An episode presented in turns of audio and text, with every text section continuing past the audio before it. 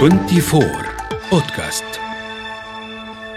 مريب مع دعاء ضياء الدين. نصب وصايا الشيطان أو نصب جورجيا الغامض. هل سمعت عنه؟ عشر وصايا مرعبة للناجين من نهاية العالم. كتبت بثمان لغات مختلفة على ألواح ضخمة من الجرانيت.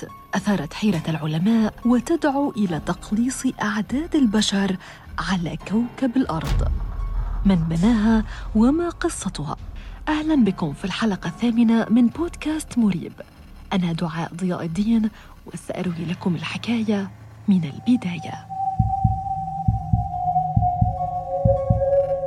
عام 1979 دخل رجل أنيق شديد الغموض لشركة تسمى ألبرتون لأعمال الجرانيت في مقاطعة ألبرت بولاية جورجيا الأمريكية. واتفق مع الشركة على بناء نصب تذكاري على نفقته الخاصة وأن يكون النصب من الجرانيت مقاوم للكوارث الطبيعية وغير الطبيعية. وادعى أن النصب عبارة عن وصايا للحفاظ على البشرية. وعندما تم سؤاله عن هويته أخبرهم باسم مستعار وهو R. C. Christian وأنه يمثل مجموعة صغيرة من الأمريكيين المخلصين وهدفهم ترك رسالة للأجيال القادمة.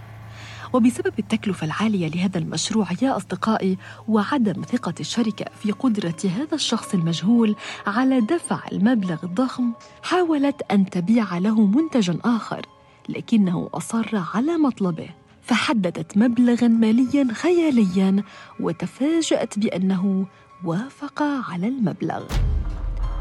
وعند الدفع تعامل هذا العميل السري المجهول مع بنك جرانيت سيتي. واتفق مع رئيس البنك على أن يبقي اسمه سرا مدى الحياة وأن يدمر كل الوثائق التي من الممكن أن تكشف عن اسمه بعد انتهاء المشروع. وأرسل كريستيان النقود عبر عدة بنوك مختلفة من عدة دول حول العالم ليفشل أي محاولة لتتبعه وليبقي النصب ومن بناه سرا من الأسرار الخفية. بحلول عام 1980 تم الانتهاء من بناء النصب الذي يتألف من أربعة ألواح ضخمة من الجرانيت تأخذ شكل نجمة واللوح السقفي يزن 11 طناً. يبلغ ارتفاعه 4.8 مترا ويزن كل لوح قرابة 20 طنا. يعمل النصب كساعة شمسية ويضم إرشادات وتوجيهات بإعادة بناء الحضارة بعد انتهاء الحياة ونهاية العالم.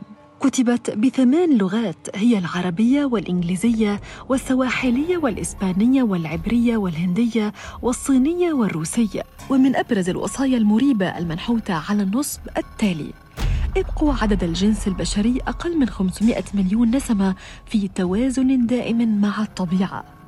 وحدوا الجنس البشري بلغة جديدة معاصرة.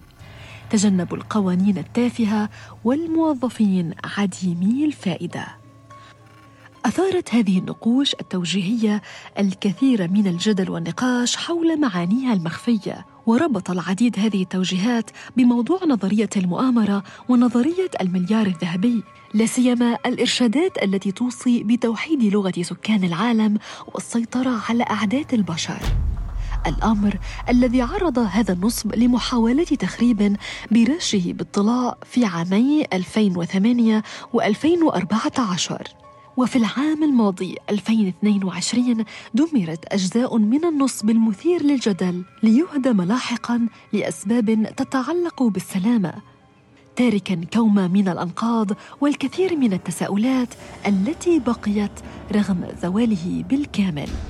وما زال العالم يا أصدقائي مليئا بالأشياء الغامضة. لقاؤنا الأسبوع المقبل.